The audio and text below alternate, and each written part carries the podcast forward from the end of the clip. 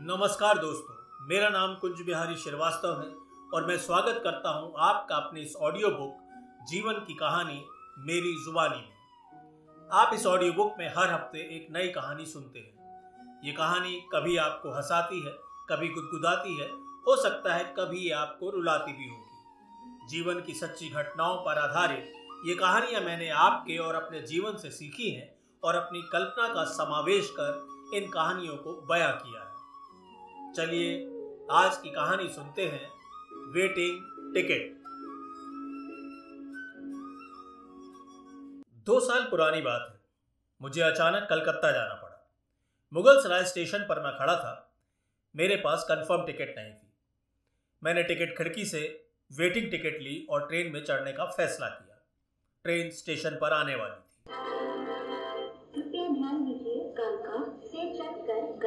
धनबाद के रास्ते हावड़ा को जाने वाली एक दो तीन, एक दो कालका हावड़ा कालका मेल, कुछ ही समय में प्लेटफॉर्म नंबर एक पर आ रही है।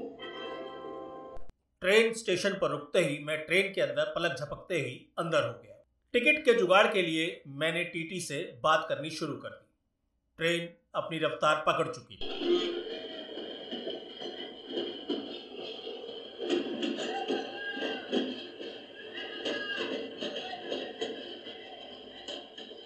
मुझे सीट नहीं मिली थी, इसलिए मैं टॉयलेट के पास खड़ा हो गया। टीटी से अभी मैं कुछ बातें ही कर रहा था कि तभी शौचालय में से एक बूढ़ी सी औरत बाहर निकली और टीटी को देखकर चिल्लाने लग गई। टीटी इनको शायद पहले से जानता था, क्योंकि ट्रेन पीछे से आ रही थी। इनका नाम शायद पुष्पा था। पुष्पा जी पसीने में चूर चूर नज़र आ रही थी। और बाहर निकलते ही एकदम टीटी पर गुर्रा पड़ी। अरे, पाप हो गया, पाप हो गया। टीटी ने समझा कि मैंने उनके साथ कोई छेड़खानी की हूँ। टीटी ने तुरंत पूछा, अरे, कैसा पाप हो गया? किसने कर दिया पाप? अरे, पाप कैसा नहीं, तूने किया है पाप। तू टीटी है, टॉयलेट में पानी है कि नहीं यह चेक करना तेरी ड्यूटी बनती है। कितनी देर से कोशिश कर रही हूँ, टॉयलेट किया, धोने को पानी नहीं है, नल में। ऊपर से मंजन करने वाले नल में पानी था। पर नीचे चुल्लू भर पानी लाते और हम धुई पाते, तब तक पानी गिरे जाता चुल्लू से पूरी कलाबाजी खाई है टॉयलेट में, तब जाकर शुद्ध हो पाई हूँ। यही कारण है कि बाहर निकले में इतनी देर में सारे योगा आसन करने पड़ गए। ऊपर से गर्मी, आसन टॉयलेट में ही हो गया। अब समागम में बाबा जी क्या करवाएँगे, न जाने क्या करवाएँगे। दो महीने रिज़र्व टिकट कटवाए थे कि कौनो तकलीफ़ ना हो। ये रेल डिपार्टमेंट कभी नहीं सुधरेगा। पुष्पा जी बड़बड़ाती हुई अपनी सीट की तरफ़ चली गई। मैं देखकर हल्का सा मुस्कुरा रहा था। टीटी ने मुझे देखा, कहा हाँ हाँ ठीक है, तुम्हारा इंतज़ाम कर दूँगा मैं। और वो चेकिंग पर निकल गया। ट्रेन अगले स्टेशन पर पहुँचने वाली थी।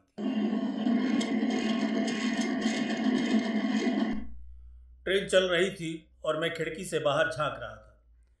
खेत दिख रहे थे, गाँव दिख रहे थे। लेकिन मेरे दिमाग में था कि रात होने वाली है। अगर मेरी टिकट कंफर्म हो जाए तो मुझे सोने की जगह मिल जाएगी। तभी शौचालय के पास एक लड़का, बीस बाईस बरस का, फ़ोन लिए आ जाता है। हेलो हेलो, मज़ा नहीं आ रहा है? तुम कहाँ हो भाई? तलब लगी है यार। नहीं, वैसे तो कोई डर नहीं है। पर रेलवे की पुलिस वाले डिब्बे में आते जाते रहते हैं ना। पकड़े गए तो दो सौ रुपये देने पड़ेंगे। ध्रुमपान वर्जित लिखा है। Hello hello. अरे, नेटवर्क की प्रॉब्लम है भाई। हाँ कोशिश तो की थी, लेकिन बात बनी नहीं। एक मिनट, कॉल होल्ड पे रख। कोई कबूतर दिख रहा है। भाई, ये वर्दी वाले हैं। बाद में बात करता हूँ। वो लड़का फ़ोन पर बातें करते करते मेरे पास आकर खड़ा हो गया। ट्रेन अपनी रफ्तार पकड़ चुकी थी। ट्रेन तेज़ी से आगे बढ़ रही थी। वो लड़का मेरे पास आकर बोला, यहाँ खड़े रहने में खतरा है भाई साहब। 110 की रफ्तार से ट्रेन दौड़ रही है। सिगरेट विगरेट पीनी है तो अंदर हो जाओ। आप, अरे मैं बाहर खड़ा रहूँगा, कोई टेंशन की बात नहीं है। यारों के यार है अपन, मिला ले ले हाथ अपना। नाम है वसीम। मैंने कहा, नहीं, मुझे ऐसा कुछ नहीं करना है। उसने अपना फ़ोन निकाल लिया। हाँ भाई, लगता है बात बन सकती है। बंदा मेरे पास है, कह रहा है, वो यहीं खड़ा रहेगा। लेकिन एक बार क्रॉस चेक कर लेता हूँ मैं। चलो, एक मिनट स्टेशन आ रहा है, रुकता हूँ। सुकून मिलेगा तो बात करूँगा। फ़ोन रखकर वो फिर मुझसे बोला, अरे भाई, आपको क्या किसी ने सजा नहीं रखी है? जाके अपनी सीट पे बैठ जाओ। मैंने कहा सीट अभी नहीं मिली है। वेटिंग टिकट है मेरी। मैं अगले स्टेशन आने तक टीटी साहब ने कहा है मैं यहीं खड़ा रहूँगा। मेरी टिकट का इंतज़ाम कर देंगे। वो बड़ी ज़ोर से हंसता है। ये लगता है आप हिंदुस्तान के नहीं हो। अरे जुगाड़ किया क्या आपने? जुगाड़ का मतलब नहीं समझते? मैंने कहा, मैं हिंदुस्तान का हूँ जी। और जुगाड़ हाँ एक गाड़ी होती है जिसको जनरेटर लगाकर चलाते हैं। अगर आप कभी गाजियाबाद या उत्तर प्रदेश गए हो तो आपको जुगाड़ वाली गाड़ी मिल जाती है। पाँच रुपए सवारी लेता है। एक दो बार उस पर बैठा हूँ, लेकिन कमर में मोच आ जाती है। वो फिर ज़ोर से हंसता है। मैंने कहा, मैंने कुछ गलत नहीं कहा है जो आप इस तरह से हंस रहे हैं। ट्रेन आगे बढ़ जाती है और वो मेरे बगल में खड़ा खड़ा बातें कर रहा है। हंसने पर भी टेक से क्या? पर मैंने ये नहीं कहा कि आप गलत बोल रहे हो, लेकिन आप झूठ बोल रहे हो। उसका जरा ध्यान से सोचो। ऐसी कोई गाड़ी नहीं बनी जो जनरेटर से चलती हो। जनरेटर लगाकर बिना गाड़ी के इंजन चला के गाड़ी बना दी क्या? अरे वो इस देश के बस की बात नहीं है। वो सिर्फ़ जुगाड़ है, जुगाड़। ये जुगाड़ सिर्फ़ हिंदुस्तान में ही हो सकता है। अरे कोई गुमनाम वैज्ञानिक रहा होगा मेरी तरह, वरना उसे नोबल प्राइज मिल जाता। मेरा टिकट कंफर्म है भाई सीट नंबर छत्तीस। लेकिन मैं यहाँ जुगाड़ के चक्कर में लगा हुआ हूँ। दिमाग मेरा बहुत छटका हुआ है। बस एक बार अठन्नी की सीटी बच जाए तो थोड़ी सी वो चुप हो जाता है। मैंने पूछा हाँ हाँ आगे बोलो, अठन्नी मतलब? अरे भाई, तू नहीं समझेगा। एक अठन्नी की सीटी बच गई तो समझ ले, सफ़र मेरा आराम से कट जाएगा। टीटी से बात नहीं की गई टिकट की? रेलवे में कोई तेरा रिश्तेदार नहीं है क्या? तत्काल टिकट तो एजेंट आराम से दिला देता है। मेरी पूपू की टिकट बेचने की एजेंसी है। जब बोलो तब। टिकट का नंबर। ले, लिख ले मेरा नंबर। मैंने कहा, जी, जिस तरीके को आप जुगाड़ कह रहे हैं, मैंने प्रयास किया था। लेकिन टीटी साहब टॉयलेट में पानी चेक करने गए हैं। पुष्पा दीदी को शुगर की बीमारी है बार बार टॉयलेट में आती जाती है। अरे वाह, तू बड़े मज़े ले रही है टॉयलेट के पास। आँखें सेक रही है। कैसी है आप गलत बोल रहे हैं जी, और आप गलत समझ रहे हैं। वो मेरी माँ से भी बड़ी है। वो बोला, छोटी होती तो फिर मेरा तेरा ताड़ना गुना नहीं होता क्या? वाह भाई वाह, बहुत खिलाड़ी है तू। आगे बोल। क्यों आती है बार बार टॉयलेट के पास? जी, समोसे खाने की वजह से उनका शायद पेट गड़बड़ हो गया है। झगड़ा भी हुआ था उनका टीटी साहब से पानी के लिए। पता नहीं, शायद टेंशन हो गई होगी। मुझे टीटी साहब पर भरोसा है, जैसी कोई सीट मिलेगी, मेरी टिकट कंफर्म हो जाएगी। भाई कसम से, बहुत दिनों बाद आप जैसे आदमी से मेरी मुलाकात हुई है। सबका ख्याल रखा हुआ है। चल छोड़ चल छोड़, लगता है मेरा जुगाड़ हो गया। यहीं बाहर खड़ा रही हो मैं जरा अंदर जा रहा हूँ टॉयलेट में। जी, उसमें पानी नहीं है। पानी, वो एकदम से बोला, अरे, पानी वानी चाहिए बस खींच के आता हूँ दो चार मिनट लगेंगे। जी, ठीक है, जाइए, मैं यहीं खड़ा हूँ, पर किसी को अंदर नहीं आने दूँगा। लेकिन फिर भी सुरक्षा के लिए आप अंदर से चिटकनी लगा लीजिएगा। अरे वाह, लगता है मेरी सीटी बच जाएगी, सुकून पड़ जाएगा। वो टॉयलेट के अंदर घुस जाता है। मैंने बाहर से पूछा जी, क्या अंदर टॉयलेट में पानी है क्या? वो अंदर से बोलता है, बस एक मिनट और रुक जा, बाहर आके सब बताता हूँ। जी हाँ आप आराम से आ सकते हैं। वो जैसे ही बाहर निकलता है, उसके बाहर निकलते ही सिगरेट की बदबू आ रही थी। मैंने उससे पूछ लिया, आप क्या सिगरेट पी के आए सही पहचान है भाई, बस चवन्नी घसीटी है सात आठ घंटे का सुकून मिलेगा। बस देर तेरे पास खड़ा हो जाता हूँ डिब्बे में। अभी गया तो बदबू आएगी? बाकी सारे लोग चिल्लम चिल्ली करने लगेंगे। मुझे खुद पर शर्म आएगी। पर ज़माना उल्टा चल रहा है। चोरी भी करो और सीना चोरी भी करो। वही कामयाब है। आ, मुझे कोई एतराज़ नहीं है। आप तो वैसे भी कंफर्म टिकट पर यात्रा कर रहे हैं। हवा बड़ी मस्त चल रही है भाई। सिर घूम रहा है। और ट्रेन ऐसी लग रही है जैसे हवाई जहाज़ चल रहा हो।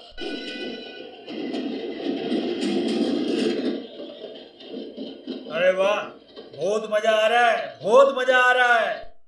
मैंने कहा, रात हो रही है, आप थोड़ा अंदर की तरफ़ खड़े हो जाओ। वो गेट की तरफ़ लटकने लगा और किसी के मोबाइल से गाना बजने की आवाज़ आ रही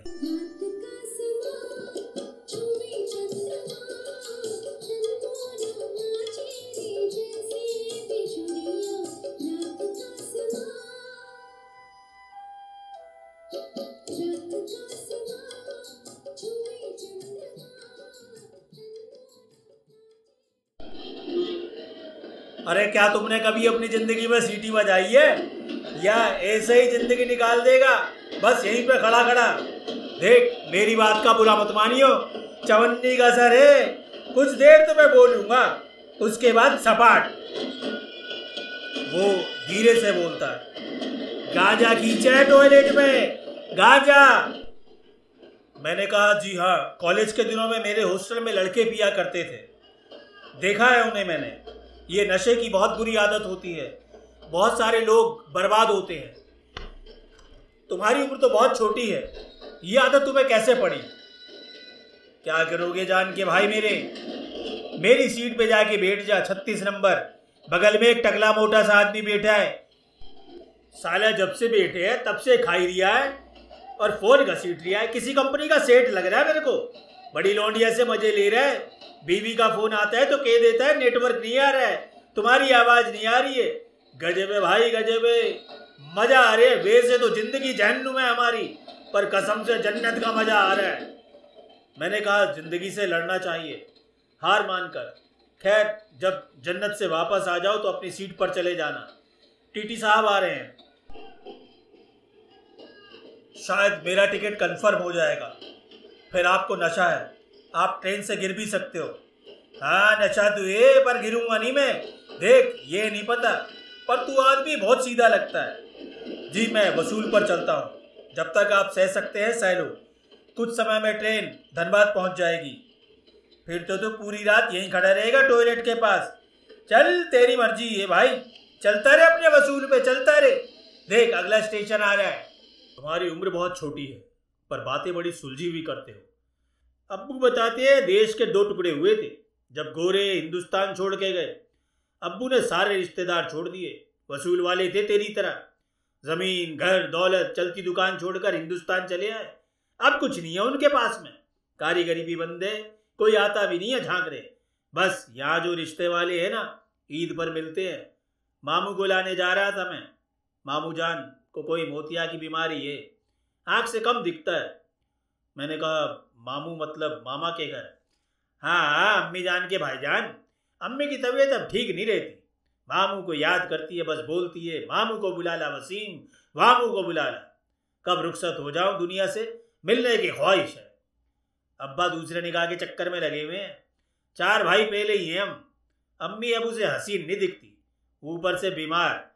अब अब्बू के मतलब की रह नहीं गई ना। अब्बू को नई बेगम की बहुत तलब लगी हुई है। फड़फड़ाता रहता है साला। आँख में काजल और इतर लगा के घर से निकलता है। खाने का जुगाड़ नहीं और नई अम्मी को लाने की सोच रहा है। पढ़ाई की है क्या तुमने? नौकरी की कोशिश मेरा मतलब। नवी जमात में छोड़ दी थी। अच्छा पैसे की कमी रही होगी। समझ सकता हूँ। बहुत से लोगों की हालत इसी तरह होती है और पढ़ाई छूटने के लिए जिम्मेदार होती है।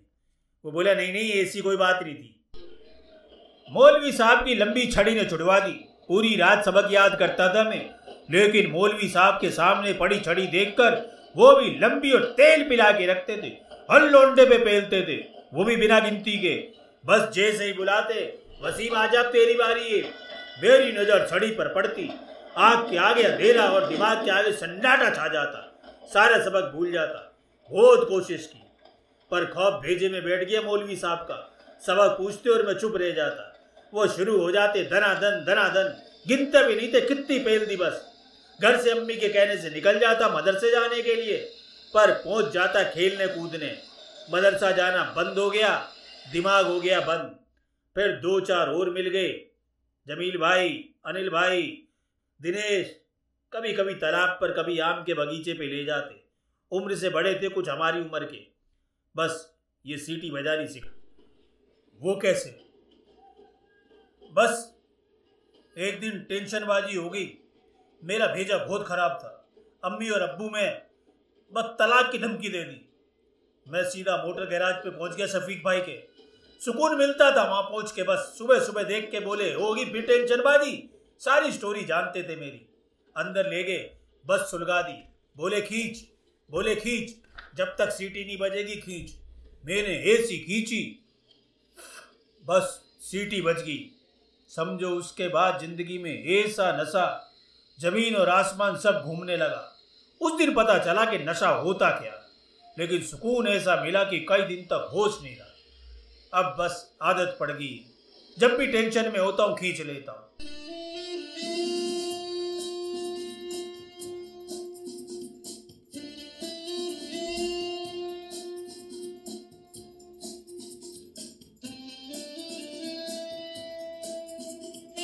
चल भाई, खड़ा रे। मैं चलता हूँ अपनी सीट पे। वो लड़खड़ाता हुआ अपनी सीट पर चला गया और मैं सोचता रहा।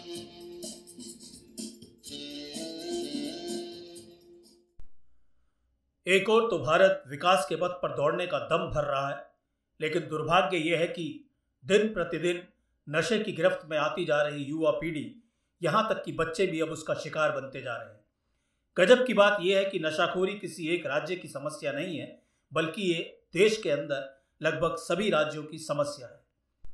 ज़िंदगी के संघर्षों से हार जाना और नशे की गिरफ्त में अपने आप को गिरफ़्तार करा लेना, ये कोई समस्या का समाधान नहीं है। सरकार और समाज को मिलकर इस समस्या से निजात पानी होगी। ज़िंदगी एक है, इसे जीतना होगा।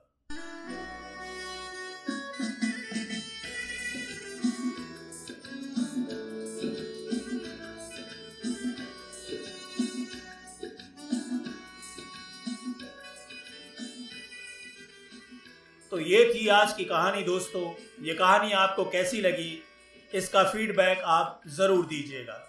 कहानी सुनने के लिए आपका शुक्रिया अदा करता हूँ। नमस्कार, अगले हफ़्ते फिर आपसे मुलाकात होगी।